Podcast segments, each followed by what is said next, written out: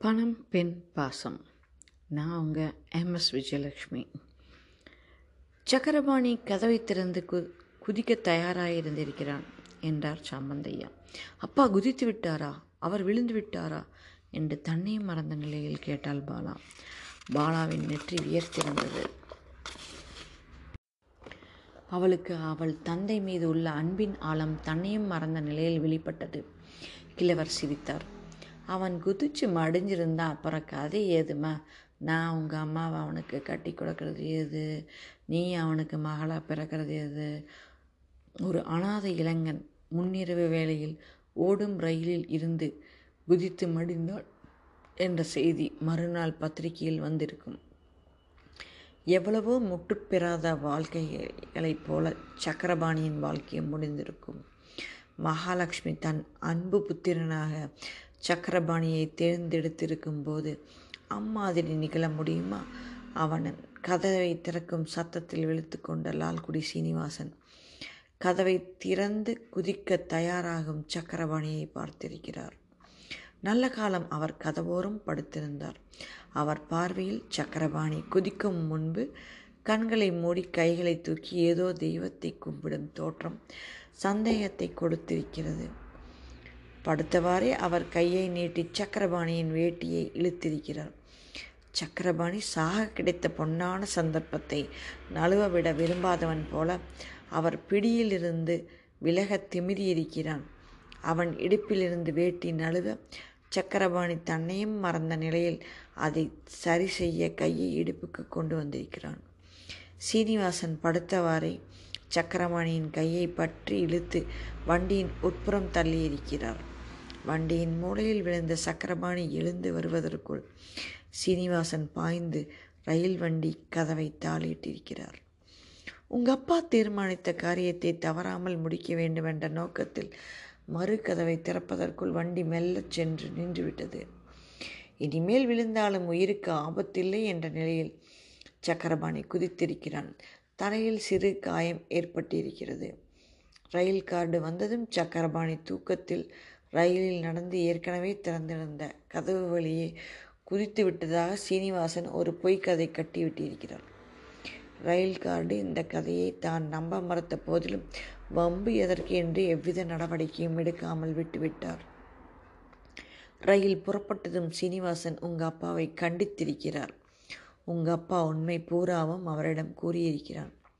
Sir நான் இறப்பதால் யாருக்கும் நஷ்டமில்லை. நீங்கள் என்னை காப்பாற்றி போலீஸுக்கும் அவமானத்துக்கும் என்னை அர்ப்பணிக்கப் போகிறீர்கள் என்று அழுது தீர்த்திருக்கிறான்.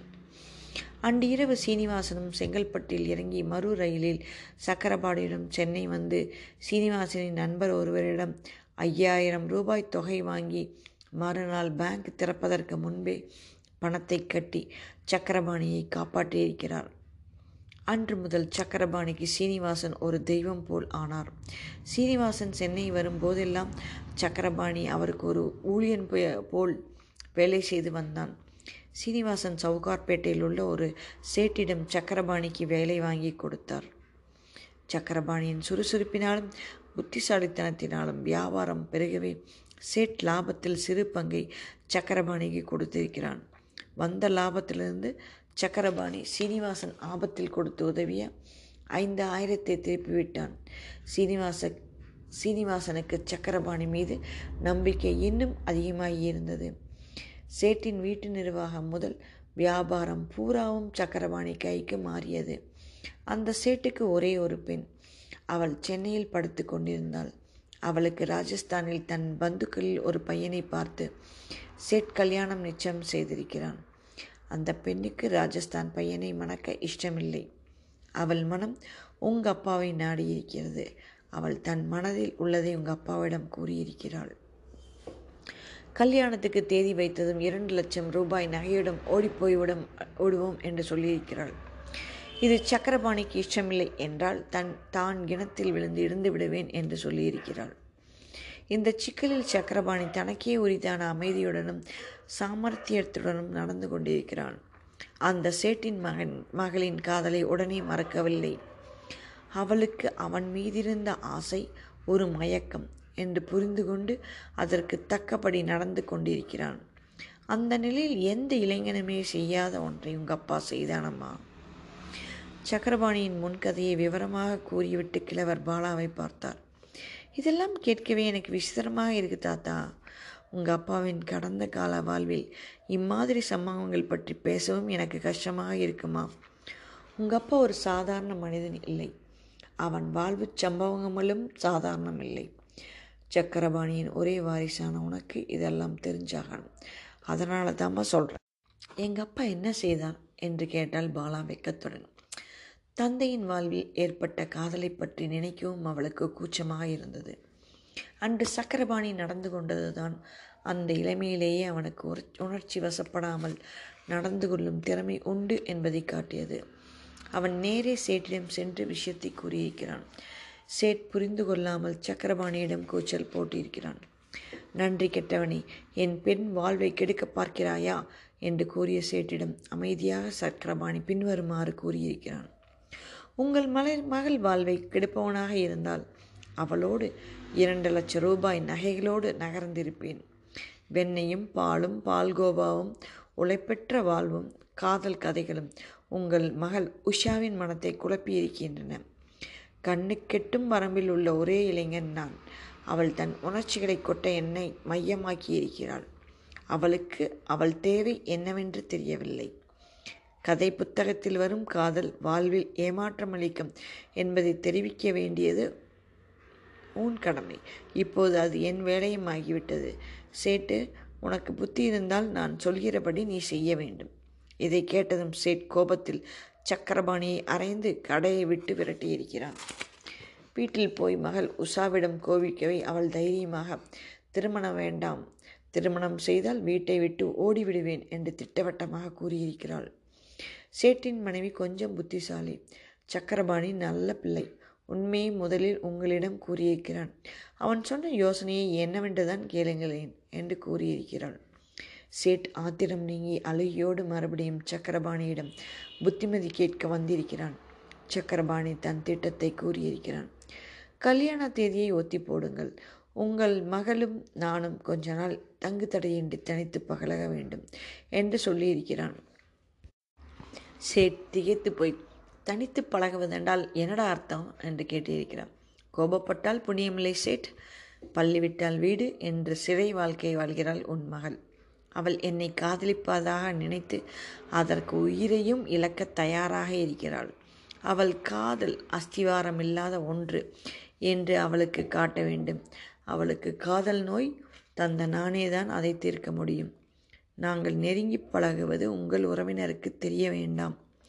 ஒரு மாத காலத்தில் நான் அவளை சரிப்படுத்தி விடுகிறேன் என்று உறுதிமொழி கொடுத்தான். சேட் வெறுப்போடு சக்கரபாணியின் திட்டத்துக்கு ஒப்புக்கொண்டான் அப்புறம் சக்கரபாணி உஷாவுடன் தனியே பீச்சுக்கு நாடகங்களுக்கும் போக ஆரம்பித்தான். எந்த சுயேச்சை காதல் வாழ்க்கைக்காக உஷா துடித்து கொண்டிருந்தாலும் அது கிடைக்கவும் அவள் மகிழ்ந்தாள். ஒரு நாள் வீட்டில் பெற்றோர் இல்லை என்ற துணியில் உஷா சக்கரபாணியிடம். உடலளவு நெருங்கி பழக துடித்து இருக்கிறாள் அப்போது சக்கரபாணி அன்போடு அவளிடம் கூறியிருக்கிறான் உஷா பொறு. அந்த இன்பம் என்றும் உன்னுடையதுதான். திருமணம் வரை பொறு. பின் நாம் இஷ்டம் போல் அனுபவிக்கலாம் என்று சொல்லி. நெறித்தவரும் நிலையில் உள்ள உஷாவை தடுத்திருக்கிறான். இதை சேட்டின் மனைவி மறைந்து கவனித்திருக்கிறாள். சக்கரபாணியின் பண்பு அந்த அம்மாளின் மனத்தை கவர்ந்திருக்கிறது. ஒரு மாத காலத்தில் படிப்படியாக உஷாவின் காதல் மயக்கம் குறைய ஆரம்பித்தது. சக்கரபாணியின் கோபம் அவனுக்கு வியாபாரத்தில் இருக்கும் அக்கறை காதல் வாழ்வில் இல்லை என்பதை புரிந்து கொண்டாள் பொதுவாக எந்த ஆணும் காதல் நாவல் வாழ்வில் வரும் கதாநாயகர்கள் போல் இருக்க மாட்டான் என்பதை சக்கரபாணி அவனுக்கு புரிய வைத்தான். பெற்றோர்கள் தேர்ந்தெடுத்த மாப்பிள்ளை பண விஷயத்தில் பேசும் மொழி விஷயத்தில் கலாச்சார முறைய முறைப்படி அவளுக்கு தகுந்தவன் என்ற உண்மையை அவளுக்கு உணர்த்தினான். உஷாவின் ஆர்வம் படிப்படியாக குறைந்தது. தந்தை பார்த்த இடத்திலேயே மனம் முடிக்க அவள் ஒப்புக்கொண்டாள். சக்கரபாணி உஷாவிடம் முப்பது நாள் மயக்கத்துக்காக உன் வாழ்நாள் பூராவும் வீணாக்காமல் பிழைத்தாய் என்று கூறினான். இடைக்காலத்தில் தன் கற்பை பறிக்காமல் புனிதத்தன்மையோடு பழகிய சக்கரபாணிக்கு உஷா நன்றி தெரிவித்தாள். அக்கம் பக்கத்து உறவினர்களுக்கு விஷயம் தெரியாமல் உஷாவின் காதல் முயற்சி முடிவில் ராஜஸ்தான் கல்யாணத்தில் முடி உஷா தந்தை தேர்ந்தெடுத்த லட்சாதிபதி பிரபுவை கற்போடு கண்ணியாக மணந்தாள்.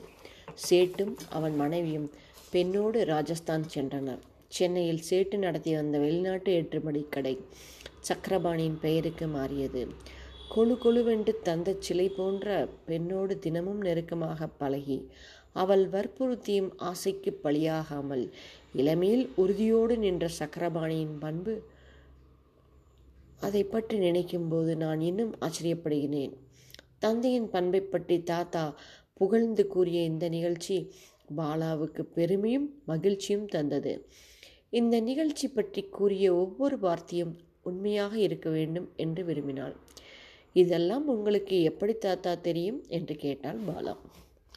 லால்குடி சீனிவாசன் பொதுவாகச் சொன்னார். ஆனால் சேட்டின் மகள் உஷாவே கூறும்போது எப்படி இது பொய்யாக இருக்க முடியும்? என்றார் பெரியவர். உஷாவே இதை சொன்னாளா என்று ஆச்சரியத்துடன் கேட்டாள் பாலா. உஷா தான். ராஜஸ்தானுக்கு சென்று விட்டாள் என்று சொன்னீர்களே. அவள் எப்போது தாத்தா இது பற்றி உங்களிடம் கூற வாய்ப்பு ஏற்பட்டது? என்று கேட்டாள் பாலா. முதல் முதலில் இது பற்றி என்னிடம் கூறியது லால்குடி சீனிவாசன் தான். அப்போது நான் அதை நம்பவில்லை. உங்கள் அம்மா ஜாதகத்தை எடுத்துக்கொண்டு சீனிவாசன் குடும்பத்தைச் சேர்ந்த ஒருவருக்கு திருமணம் பேசப் போனேன். அந்த பையன் பூனாவில் மிலிட்டரி அக்கவுண்ட்ஸ் டிபார்ட்மெண்ட்டில் பரீட்சை எழுதி ஆஃபீஸர் உத்தியோகத்தில் இருந்தான். அந்த காலத்தில் கவர்மெண்ட் வேலையில் ஆஃபீஸர் பதவியில் இருப்பவர்களுக்கு பெண் கொடுப்பது ஒரு பாக்கியமாக கருதப்பட்டது. பிறருக்கு உதவி செய்வது ஒன்றே வாழ்க்கை. இன்பம் என்று கருதி வாழ்ந்தவர் சீனிவாசன். அதனால் அவர் தம் செலவிலேயே பூனாவிலிருந்து பையனை பெண் பார்க்க சென்னைக்கு வரும்படி ஏற்பாடு செய்திருந்தார். உங்க அம்மா கொஞ்சம் செல்லமாக வளர்க்கப்பட்டவளாயிருந்ததால் உன் மாமா சந்திரன் ஒரே தங்கை. அவள் மனம் கோணாத இடத்தில்தான் அவளுக்கு மனம் செய்விக்க வேண்டும் என்று பிடிவாதமாயிருந்தான். மிலிட்ரி அக்கவுண்ட்ஸ் ஆஃபீஸர் பெண் பார்க்க வரும்போது அவருடன் லால்குடி சீனிவாசனும் சக்கரபாணியும் வந்தனர். உங்க அம்மாவின் அழகில் மயங்கிய ஆபீசர் உடனே கல்யாணத்துக்கு சம்மதித்து விட்டார். மறுநாளே சீனிவாசனும் நானும் சீனிவாசனின் கையால் போல் இருந்த சக்கரபாணியும் ஜோசியர் வீட்டுக்கு போய் ஜாதகத்தை காட்டினோம். ஜோசியர் ஜாதகம் ஓரளவு தான் பொருந்தியிருக்கிறது.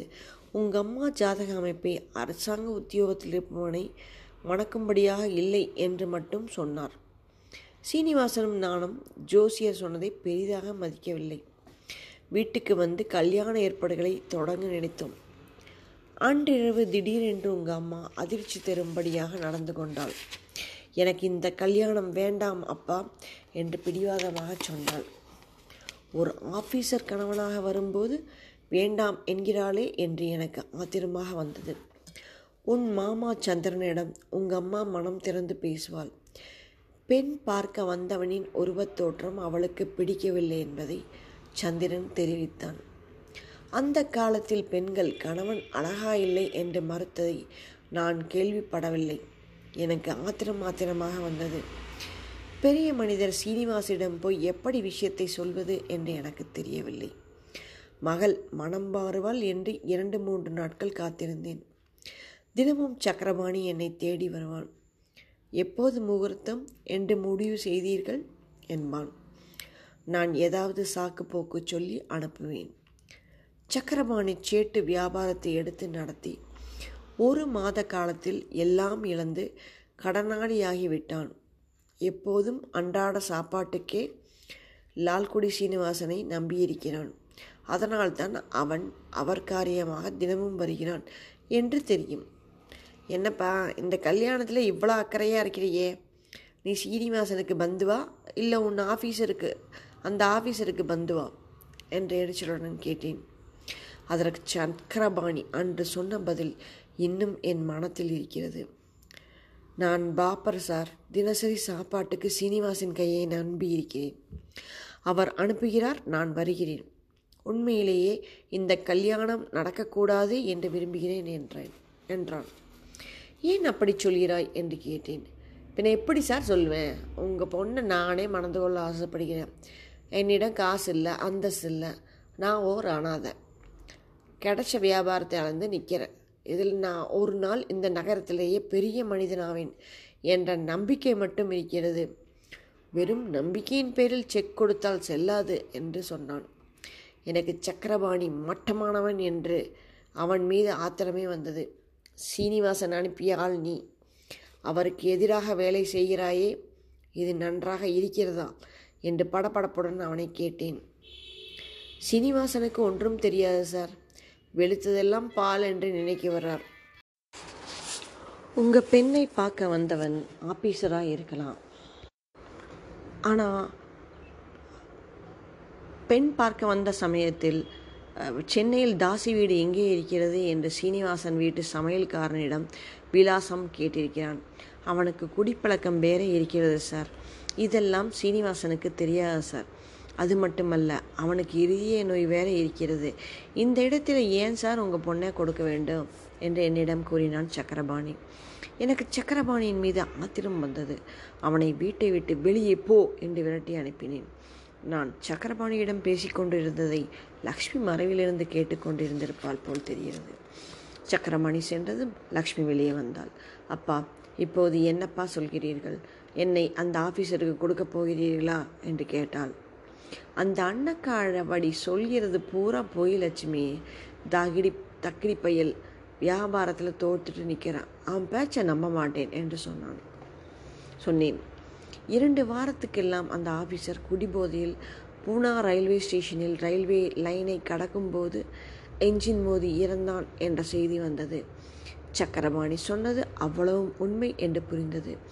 அதற்குள் நான் பிடிவாதமாக தேதி வைத்து திருமண அழைப்பு கூட தயார் செய்து விட்டேன். நல்ல வேளை தாலி கட்டவில்லை. திருமணம் ஆகியிருந்தால் என்ன ஆகியிருக்கும் என்று நடுங்கினேன். சீனிவாசனும் மிகவும் திகைத்து போய்விட்டார். அவரே சக்கரபாணிக்கு உன் அம்மாவை கொடுக்கும்படி சொன்னார். ஒதுங்க ஒரு குடிசையோ கைப்பிடித்தவனை காப்பாற்ற ஒரு வேலையோ இல்லாதவனுக்கு எப்படி சார் பொண்ணு கொடுக்கிறது? என்று சொன்னேன். அப்போதுதான் அவன் சேட் வீட்டில் சக்கரபாணி நடந்து கொண்டதையும் எப்படி சேட் பெண் உஷாவை திருத்தி சேட் குடும்பத்துக்கு நல்லது செய்தான் என்பதையும் சொன்னார். சம்பந்தையா கவலைப்படாதீங்க. நான் லால்குடியிலிருந்து இருபது காணி நிலத்தை விற்று அந்த பணத்தில் வியாபாரம் தொடங்க போகிறேன் அந்த வியாபாரத்தை நடத்த போகிறது சக்கரபாணி தான். பர்மாவோடு மிளகாய் மட்ட பொருட்கள் ஏற்றுமதி வியாபாரம் செய்ய போகிறோம். அஞ்சு வருஷத்தில் அவன் லட்சாதிபதியாகி விடுவான் என்றார். எனக்கு ஒன்றுமே விளங்கவில்லை. ஆனால் சந்திரன் வற்புறுத்தியதன் பேரிலும் உங்கள் அம்மா சக்கரபாணியை விரும்பினாள் என்பதற்காகவும் தான் கல்யாணத்துக்கு ஒப்புக்கொண்டேன். அந்த கல்யாணத்துக்கு சேட்பெண் உஷாவும் கணவனுடன் வந்திருந்தாள். கல்யாணம் முடிந்தது உஷா என்னிடம் சொன்னாள் பெரியவரே உங்கள் பெண் லக்ஷ்மி அதிர்ஷ்டசாலி.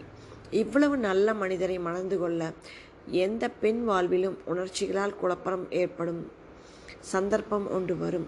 அம்மாதிரி சந்தர்ப்பம் எனக்கு நேர்ந்த போது நான் சக்கரபாணி என்ற யோக்கியமானவரை சந்தித்தேன். என் வாழ்வை பாழாக்காமல் என்னை அவர் காப்பாற்றினார் என்று சொன்னாள் அவள் பேச்சிலிருந்து லால்குடி சீனிவாசன் சக்கரபாணியை பற்றி கூறியது வரிக்கு வரி உண்மை என்று உணர்ந்தேன். சக்கரபாணி பர்மாவுடன் தொடங்கிய வியாபாரத்தின் கூட்டில் உஷாவின் கணவனும் சேர்ந்தார்.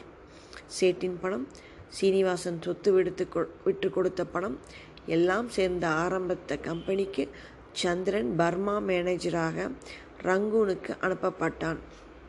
அப்போதுதான் சந்திரன் மனைவி மோகனை பிரசவித்திருந்தாள். ஆகையால் காமாட்சியையும் மோகனையும் அழைத்துச் செல்லாமலேயே சந்திரன் மட்டும் சென்றான். முதலில் சக்கரபாணியும் தனியாக போர்வதாக ஏற்பாடு இருந்தது. ஆனால் உங்க அம்மா மலேரியா ஜுரமானாலும் சரி எந்த ஊரானாலும் சரி கணவனோடு தான் செல்வேன் என்று பிடிவாதம் பிடித்தாள். லட்சுமியும் உடன் சென்றாள்.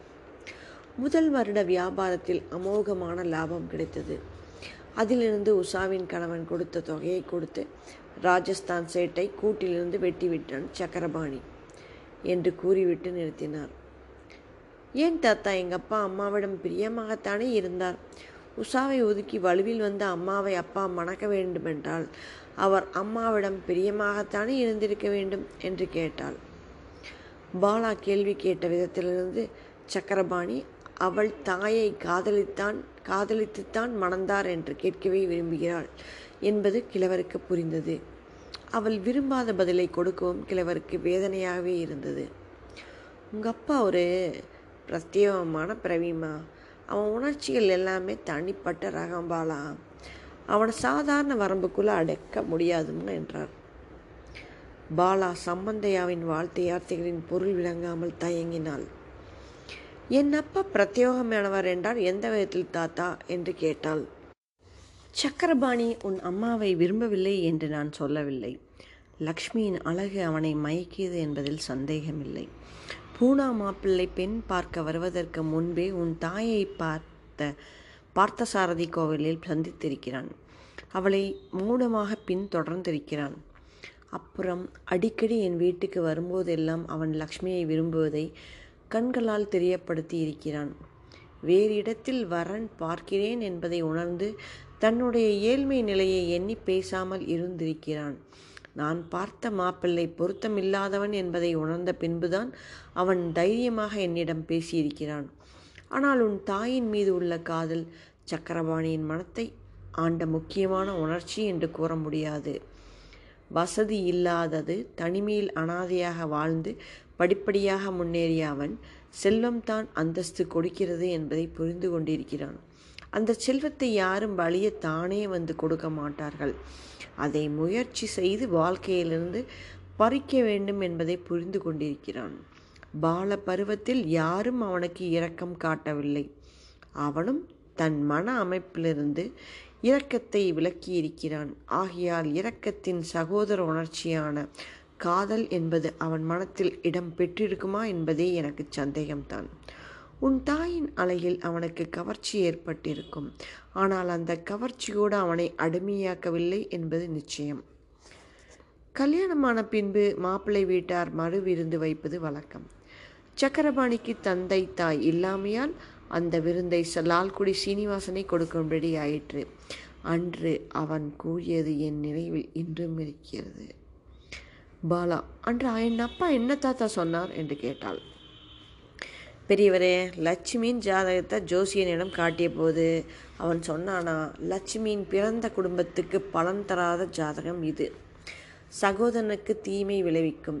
ஆனால் பிச்சைக்கார கணவனையும் இந்த ஜாதகம் கோடீஸ்வரனாக்கிவிடும் என்று. அதை கேட்ட சக்கரபாணி இதுவரை எனக்கு அறிவும் ஆற்றலும் இருந்திருக்கிறது. ஆனால் அதிர்ஷ்டம்தான் என்னுடைய ஒவ்வொரு முயற்சியும் தரைமட்டமாக்கிவிட்டது. இனிமேல் லக்ஷ்மி என் கண் கைப்பிடித்த பிறகாவது என் துரதிர்ஷ்டம் மாறும் என்று நினைக்கிறேன் என்று சொன்னான். அந்த ஜோஷியன் சொன்னது பொய்க்கவில்லை. சக்கரபாணி கோடீஸ்வரனாகிவிட்டான். ஆனால் அவன் தான் லக் அவன் லக்ஷ்மி தான் பைத்தியமாறி விட்டாள். அது இரண்டு விதத்திலும் உண்மை. அவன் மனைவி லக்ஷ்மி மட்டும் புத்தி இழக்கவில்லை. சக்கரபாணியிடம் வாசம் செய்த அந்த லட்சுமி தேவதையும் சித்த சுவாதினம் இல்லாதவளாக இருந்து இருக்கிறாள். இரண்டுக்கும் ஏதோ ஒரு பிணைப்பு இருக்க வேண்டும். சக்கரபாணியின் லக்ஷ்மி கடாச்சத்துக்கு பித்தம் தெளியும் போதுதான் அவன் மனைவிக்கும் பித்தம் தெளியும் என்பதை என் நம்பிக்கை. அதற்காகத்தான் நான் உன்னை சந்திக்க விரும்பினேன் பாலா என்றார் சம்பந்தையா. நான் என்ன தாத்தா செய்ய வேண்டும்? சொல்லுங்கள் என்றாள் பாலா. நீ சிறு பெண். நாகரீகத்தில் வளர்ந்தவளாமா நீ நான் சொல்வதை நீ நம்ப மாட்டாய். ஏன்? இன்று மேல்நாட்டு படிப்பு படித்தவர்கள் யாருமே நம்ப மாட்டார்கள். விஞ்ஞானத்தின் அஸ்திவாரத்தில் எழுந்த படிப்பு நீ படித்தது. விஞ்ஞானம் ஓரளவுக்குத்தான் ஞானம். அளவுக்கு மீறி அதற்கு மதிப்பு கொடுக்கும்போது விஞ்ஞானமே அஞ்ஞானம் ஆகிறது அறிவற்றதும் ஆகிறது. நீங்கள் சொல்வதை விளக்கமாக சொல்லுங்கள் தாத்தா என்றாள் பாலா. நான் எவ்வளவு விளக்கமாய் சொன்னாலும் நம்பிக்கை ஏற்படாது. அது வெறும் மூட நம்பிக்கையாகத்தான் தோன்றும். நான் சொல்லப்போகும் கருத்து அறிவு கொண்டு ஆராய்ந்தால் பைத்தியகாரத்தனமாய்த்தான் தெரியும். இருதயத்தை வைத்து பார்த்தால் அது புரியும். விஞ்ஞானம் செய்த பெரும் தீங்கு மனிதன் மனிதனை அறிவை நம்பி வாழ வைத்ததுதான் என்றார் சம்பந்தையா. அறிவுதானே தாத்தா மனிதனை மிருகத்தின் நிலையிலிருந்து உயர்த்தியது என்றால் பாலா. ஆமாம் அறிவு அவனை மிருக நிலையிலிருந்து உயர்த்தியது உண்மை. ஆனால் அதிக அறிவு அதே மனிதனை மனித நிலையிலிருந்து உயர்த்தி உயர்த்தி இப்போது ராட்சசன் என்ற நிலைக்கு கொண்டு வந்துவிட்டது அறிவு ஓர் ஆயுதம் பணம் ஓர் ஆயுதம். ஆயுதம் எப்போது உபயோகப்படுத்தியவனுக்கு கட்டுப்பட்டு இருக்க வேண்டும்? ஆயுதமே எஜமான் ஆகும்போதுதான் பயங்கர விலைகள் ஏற்படுகின்றன. மனிதன் அறிவு என்ற சின்ன ஆயுதம். பீரங்கி அணுகுண்டு ஜலவாயு குண்டு இப்படி பல ஆயுதங்களை ஏற்படுத்தி மனிதன் என்ற பிராணியே பூமியில் இல்லாமல் போக்கிவிடும் நிலைக்கு வந்துவிட்டது. அந்த காலத்திலே மதங்கள் என்ற பள்ளிக்கூடங்கள் மூலமாக இதயத்தையும் அதன் உணர்ச்சிகளையும் வளர்த்தார்கள். மாட்டு வண்டிக்கு பதிலாக ஷவர்லை மோட்டார் வந்துவிட்டது விமானம் வந்துவிட்டது. ஆனால் இதய உணர்ச்சிகளை அன்பை வளர்க்க எதுவுமே வள வரவில்லை. இதயத்தை பொறுத்தவரையிலேயே மனிதன் பழையபடி இருக்கிறான். திருட்டு கோபம் காமம் பொறாமை முதலிய உணர்ச்சிகள் மூவாயிரம் வருடத்துக்கு முன்னாலே இருந்த மாதிரி தான் இப்போதும் இருக்கின்றன. அப்போது கத்தி அம்பினாலே பத்து இருபது பேரை கொண்டு இருந் கொன்று கொண்டிருந்த மனித இனம் இப்போது விஞ்ஞான அறிவாலே லட்சக்கணக்கான பேரை கொல்ல தயாராகிவிட்டது. மன்னித்து விடுபாலா சொல்ல வந்ததை விட்டுவிட்டு ஏதேதோ லெக்சர் பண்ணுகிறேன் என்று புன்மருவுடன் நிறுத்தினார் சம்பந்தையா. சொல்லுங்கள் தாத்தா நீங்கள் சொல்லுகிற கருத்து என் மனத்துக்கு புதுசாக இருந்தாலும் உண்மையான்னு தோணுது? இதுவரையிலும் குளிர்ந்த அருவியில் கொடுத்த அனுபவம் தான் எனக்கு உண்டு. இன்றைக்கு என் மனமே நீரில் மூழ்கி சுத்தமாக எழுவும் உணவு உணர்வு ஏற்படுகிறது என்றால் பாலா. அந்தளவுக்கு நீ என் பக்கத்தில் இருக்கிறது. எனக்கு மகிழ்ச்சி தானம்மா. எங்கே கிழவர் உளறுகிறார் என்று நினைத்து விடுவாயோ என்று எனக்கு பயமாக இருந்தது. நான் உனக்கு வகுத்த திட்டத்தை சொல்லப்போவதற்கு முன்னாலே உன் அப்பா கதையின் கடைசி பகுதி உனக்கு தெரியணும். லால்குடி சீனிவாசன் சொத்தின் பெரும்பகுதியை பர்மா வியாபாரத்தில் போட்டார். பர்மாவிலேயே என்ன நடந்தது என்று யாருக்கும் தெரியாது. சக்கரபாணி வியாபாரத்தை முடித்துவிட்டு ஊர் திரும்பின போது சந்திரன் திரும்பவில்லை. திரும்பியிருந்தால் உண்மை தெரிந்திருக்கும். உன் அம்மாவாவது புத்தியோடு திரும்பியிருந்தால் உண்மையை தெரிந்து கொள்ளலாம். சக்கரபாணி வியாபாரம் பெரும் நஷ்டம் என்று சொன்னான். லால்குடி சீனிவாசன் இன்சால்வெண்ட் கொடுக்கும் நிலைக்கு வந்துவிட்டார். அந்த அவமானத்தை தடுக்க ஏதேதோ செய்தார். அவர் சம்பந்தப்பட்டிருந்த பேங்கிலிருந்து தவறான முறையில் பணம் எடுத்து பட்டாணியனின் ஆயிரம் ரூபாய் கடனை அடைக்க பார்த்தார். போலீசார் அவரை இழுத்து கொண்டு போய்விடுவார் என்ற நிலையிலேயே அவர் ஓர் ஆயிரம் ரூபாய் பணத்துக்காக சக்கரபாணியின் வீட்டுக்கு வந்தார். சக்கரபாணி இரக்கமில்லாமல் மறுத்து அனுப்பினான். பர்மா வியாபாரத்திலே ஒதுக்கிய பணத்திலே தான் பாலா என்டர்பிரைஸ் ஆரம்பித்தது. லால்குடி சீனிவாசனின் ரத்தத்திலே தான் ஆரம்பித்தது என்று சொன்னால் கூட பொருத்தமாக இருக்கும் போலீஸுக்கு பயந்து ரயிலிலே இருந்து விழவிருந்த இளைஞனுக்கு தன் நிலத்தை விற்று பணம் கொடுத்து காப்பாற்றியவரை அவன் போலீஸ் வருகிற போது காப்பாற்ற மறுத்துவிட்டான். தன் பிள்ளை போல அவனுக்கு கல்யாணம் செய்து வைத்தவரை மறந்து விட்டான் அந்த குடும்பம் இன்றைக்கு கஷ்டப்படுகிறது. அவர்கள் விடுகின்ற பெருமூச்சு ஒவ்வொன்றும் உன் அப்பா உன் அம்மா உன்னையும் தாக்காமல் போகாது பாலா. என்னன்றி கொண்டார்க்கும் ஓய்வுண்டாம் ஓய்வில்லை. செய் நன்றி கொன்ற மகர்க்கு என்று கூறினார் சம்பந்தையா. லால்குடி சீனிவாசன் என்ன ஆனார் தாத்தா? என்றாள் பாலா. மறுநாள் போலீஸ் வரும் நிலையில் என்னிடம் வந்தார் சீனிவாசன். ஆயிரம் ரூபாய் கடன் கொடுங்கள். என் சம்சாரத்தின் சின்ன வீடு சென்னையிலேயே இருக்கிறது. அதை விற்கலாம். ஆனால் மனைவியின் கடன் சொத்தை பெண் பிள்ளையின் சொத்தை விட்டு கடன் அடைக்கிறது கேவலம் என்று பார்க்கிறேன் என்றார். பழங்கால மனிதர். நான் ஆயிரம் ரூபாய் புரட்டி கொடுத்தேன். சம்மந்தையா உங்கள் மாப்பிள்ளை இருக்கிறானே அவனை என்னவோன்னு நினச்சேன். அவன் ரொம்ப பாவத்தை சுமக்கிறான். பாவம் அவனை உங்கள் தர்மத்தால் காப்பாற்றுங்க என்று சொல்லிவிட்டு போனான். இரண்டு நாட்கள் தான் இறந்து போய்விட்டார். அவர் உடலை மயானத்துக்கு எடுத்து போன போது கூட சக்கரபாணி வரவில்லை. நான் மட்டும் போயிருந்தேன். அவர் மனைவியின் சகோதரன் சீனிவாசனால் முன்னுக்கு வந்தவர். மயான சடங்குகளுக்காகவும் குடும்பத்துக்காகவும் தன் பணத்திலிருந்து பத்தாயிரம் ரூபாய் கொடுத்தார். சீனிவாசன் உயிரோடு இருந்திருந்தால் மனைவியின் தம்பியிடம் பணம் பெற்று கொண்டிருக்க மாட்டார். பழங்கால பிடிபாதம் உள்ளவர். அவர் இறந்ததே அந்த குடும்பத்துக்கு இந்த விஷயத்தில் நல்லது ஆயிற்று. பாலா முகம் வந்து பேச்சு மூச்சு இல்லாமல் இடிந்து போய் உட்கார்ந்து விட்டாள். ஒரு ஆயிரம் ரூபாய் கொடுக்க தன் தந்தை மறுத்தாரா? தன்னை வாழ வைத்தவர் இறந்து போன போது கூட அவரை பார்க்க போகவில்லையா? என்று சிந்தித்தாள். பாலாவின் மனத்தில் பலவித எண்ணத் தொடர்கள் எழுந்து மறைந்தன.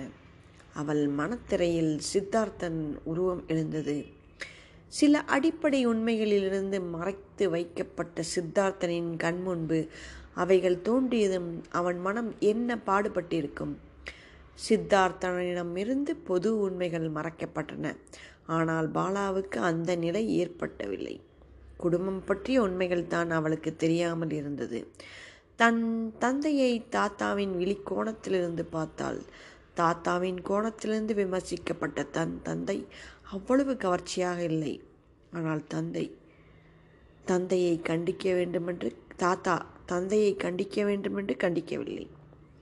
சம்பந்தையாவின் கண்டனத்தில் அன்பு நோக்கும் கலந்துதான் இருந்தது. சம்பந்தையாவின் வாழ்க்கை மிகச் சாதாரணமானது. சக்கரபாணியின் வாழ்வு போல் வெற்றி மேடுகள் இல்லாத ஒரு சமப்பரப்பு சம்பந்தாவையாவின் வாழ்வு அமைப்பு. ஆனால் அதில் உண்மை இருந்தது நேர்மை இருந்தது எல்லாவற்றுக்கும் மேலாக இரக்கமும் மென்மையும் இருந்தன. இடிக்கு உள்ள பளிர் பளபளப்பும் இறைச்சலும் சக்கரபாணியின் வெற்றிகளுக்கு இருந்தன. ஆனால் சம்பந்தையாவின் வாழ்வு பிசு பிசு மலையின் குளுமையும் பலனும் கொண்டதாக இருந்தது. லால்குடி சீனிவாசனின் நினைப்பு முடிவாக அவர் சம்பந்தையாவிடம் கூறி சொன்ன வார்த்தைகளின் அர்த்தம் பாலாவுக்கு அவ்வளவாக விளங்கவில்லை. உங்கள் மாப்பிள்ளை பெரும் பாவத்தை சுமக்கிறான். அவனை எப்படியாவது காப்பாற்றுங்கள் என்றுதானே? காப் என்று தானே காப்பாற்றப்பட வேண்டிய நிலையில் இருந்தவர் கூற வேண்டுமென்றால் அதன் பொருள்தான் என்ன? புரியாமல் உட்கார்ந்திருந்தாள். என்னம்மா யோசிக்கிற பாலா? சீனிவாச விஷயத்தில் உங்கள் அப்பா நடந்து கொண்டதை படித்தானே? என்று எப்படியோ அவர் மனதில் எழுதும் எண்ணங்களை எக்ஸ்ரே போட்டோ எடுத்தது போல புரிந்து கொண்டவர் போல பேசினார் சம்பந்தையா. ஆமாம் தாத்தா அவ்வளவு உதவி இருக்கும் ஒரு ஆயிரம் கொடுப்பதால் அப்பாவுக்கு குறைந்து விடாதே. அவர் இறந்த பின் மயானத்துக்கு வந்தால் என்ன? அப்பா அப்படி சிக்கனமான வாழ்வு நடத்துபவரும் அல்லவே என்றாள் பாலா.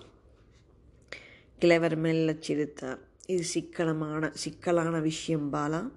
உனக்கு புரிவது கடினம். சக்கரபாணியின் சூழ்நிலையில் அல்லது ஒரு செல்வந்தனுடைய சூழ்நிலையில் இருந்து பார்த்தால்தான் அது புரியும். வீட்டு வாசலில் நிற்கும் பிச்சைக்காரனுக்கு பத்து பைசா போட மறுத்து தடியடிய. தடியெடுத்து துரத்தும் லட்சாதிபதி அடுத்த ஐந்து நிமிடங்களில் பத்தாயிரம் ரூபாய்க்கு நன்கொடைக்காக செக் எழுவது எழுதுவது இல்லையா? அவனை சிக்கனமானவன் என்று கூற முடியுமா? பணக்காரன் என்பவன் ஒருவித மன அமைப்பை பெறும்போதுதான் பணம் அவனை அடைகிறது. தினமும் டென்னிஸ் ஆடுபவனுக்கு முழங்கை மணிக்கட்டுச் சதைகள் சாதகத்தால் கெட்டியாக அமைகின்றன. தினமும் ஓட்டப்பந்தயத்திற்கு தயார் செய்து கொள்பவன் கால் சதைகள் ஒருவிதமாக அமைகின்றன. தினமும் அருணோதயத்தில் எழுந்து சங்கீத சாதகம் செய்து கொள்ளுபவனின் குரல் வளையும் சுவாசப்பையும் ஒருவித அமைப்புக்குள் வருகின்றன. அதே போல்தான் வாழ்வில் வெற்றியும் பணமும் வேண்டுபவனும் தன் மன அமைப்பை சாதகப்படுத்திக் கொள்கிறான்.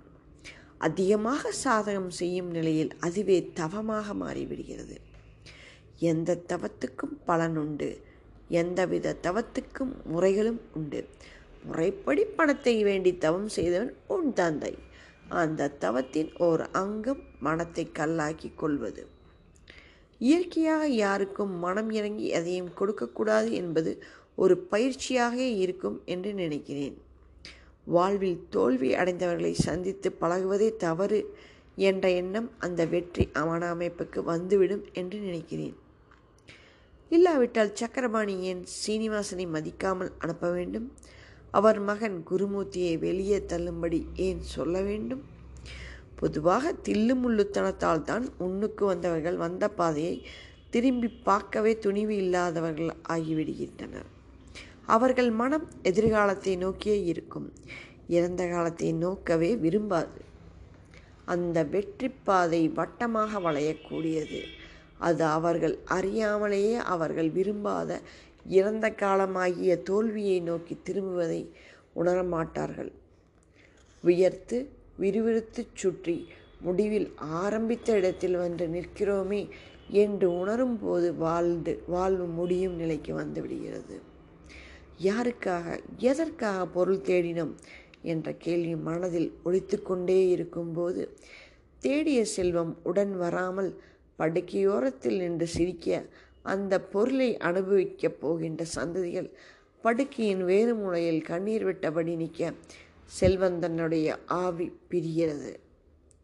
தன்னம்னம் தெரியாத பாவம் சோக்கும் இந்த பணக்காரனை எப்படி சுயநலவாதி என்று சொல்வது உண்மையிலேயே தெரிந்த சுயநலக்காரர்கள் ஞானிகள்தான் புத்தர் பரமஹம்சர் பட்டினத்தார் போன்றவர்களின் போதனைகளில் எல்லாம் ஒவ்வொரு தனி மனிதனின் நிரந்தரமான தெய்வீக சுயநலமே போதிக்கப்படுகிறது. இந்த கருத்தை மனதில் வைத்துக்கொண்டுதான் அன்று சீனிவாசன் உங்கள் மாப்பிள்ளையை காப்பாற்றுங்கள் என்று சொன்னார். என்பது புரியவில்லையா பாலா? என்று கேட்டார் கிழவர். பாலாவுக்கு சிறிது ஆத்திரமே வந்தது. என்ன தாத்தா? இந்த உலகத்தில் எவ்வளவோ பணக்காரங்க இருக்காங்க. எல்லாருமே சந்தர்ப்பத்தை பயன்படுத்தி தப்பும் தவறும் செஞ்சு தான் பணம் சேர்க்குறாங்க. எங்கள் அம்மா அப்பா மட்டும்தான் பாவம் செய்கிறாரா? என்றால் பாலா.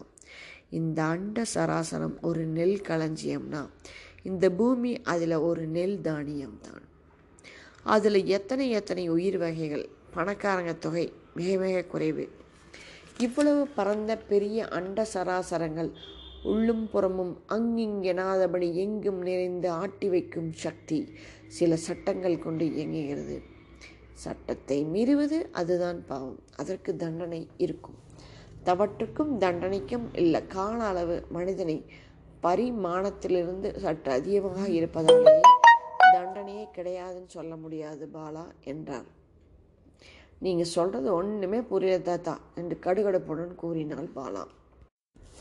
கிழவர் பாலா என்னுடன் வா என்று அழைத்தார். சிறிய அறையின் வெளிப்புறமும் பாலாவும் சம்பந்தையாவும் வந்து நின்றனர். கிழவர் அந்த கிணற்றை பார் என்றார். பாலா திகைப்புடன் கிணற்றை பார்த்தாள். ஒரு பெண் குடத்தில் தண்ணீர் இழுத்தபடி இருந்தாள். ஒரு பெண் தண்ணீர் இழுக்கிறாள் என்றாள். அது சரி தண்ணீர் இப்படித்தான் இழுக்கணும் என்று சட்டம் இருக்கிறதா? நேராக குடத்தை கிணற்றில் வீசியெறிந்து அதன் பின்னால் கிணற்றில் குதித்து தண்ணீர் எடுத்து வரலாம். கயிறு உதவி இல்லாமல். அது பயங்கர முயற்சி. ஒவ்வொரு குடம் தண்ணீருக்கும் கிணற்றில் குதித்து நீந்தி பிறகு கரையேற வேண்டும். உயிருக்கு ஆபத்து. சேலை நனைந்து போகும். பூ ஆகர்ஷண சக்தியின் வேகத்தை தடுக்க இந்த மர உருளை கயிறு எல்லாமே உபயோகப்படுத்தப்படுகின்றன. கைக்கு கூட அதிகம் சிரமம் இல்லாமல் குடத்தில் நீர் நிரம்பி மேலே வந்து கொண்டிருக்கிறது. இதுவே மின்சார இன்ஜின் பம்பு மூலம் செய்தால் பள்ளத்திலிருந்து நீர் தானே மேல் நோக்கி வந்து கொட்டும்.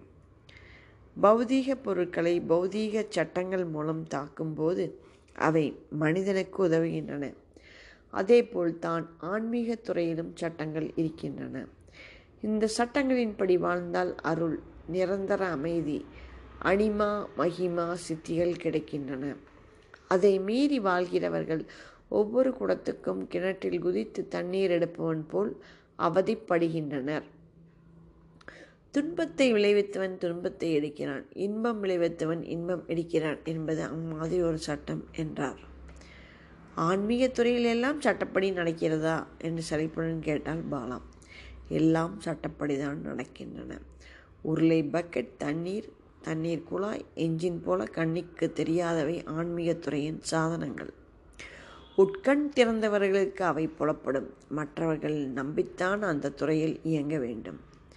உடனே சம்பந்த ஐயா அங்கு எரியும் மின்சார விளக்கின் சுவிட்சை போட்டார். இந்த சுவிட்ச் அழுத்தினால் அந்த விளக்கு எரியும் என்பது உனக்கு புரிகிறது.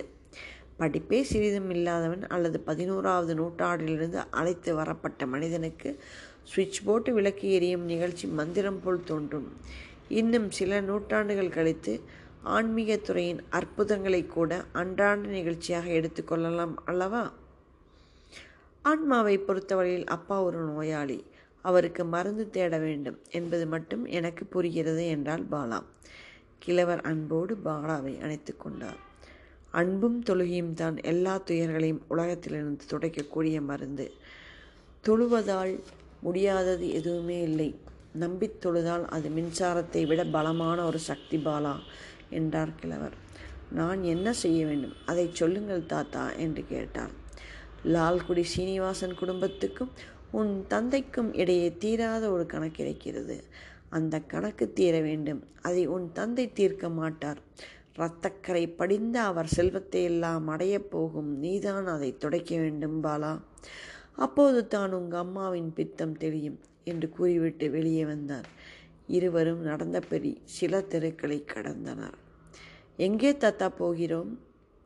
கொஞ்சம் பொறுபாலா லால்குடி சீனிவாசன் குடும்பம் வாழும் இடத்துக்கு போகிறோம் என்றார்.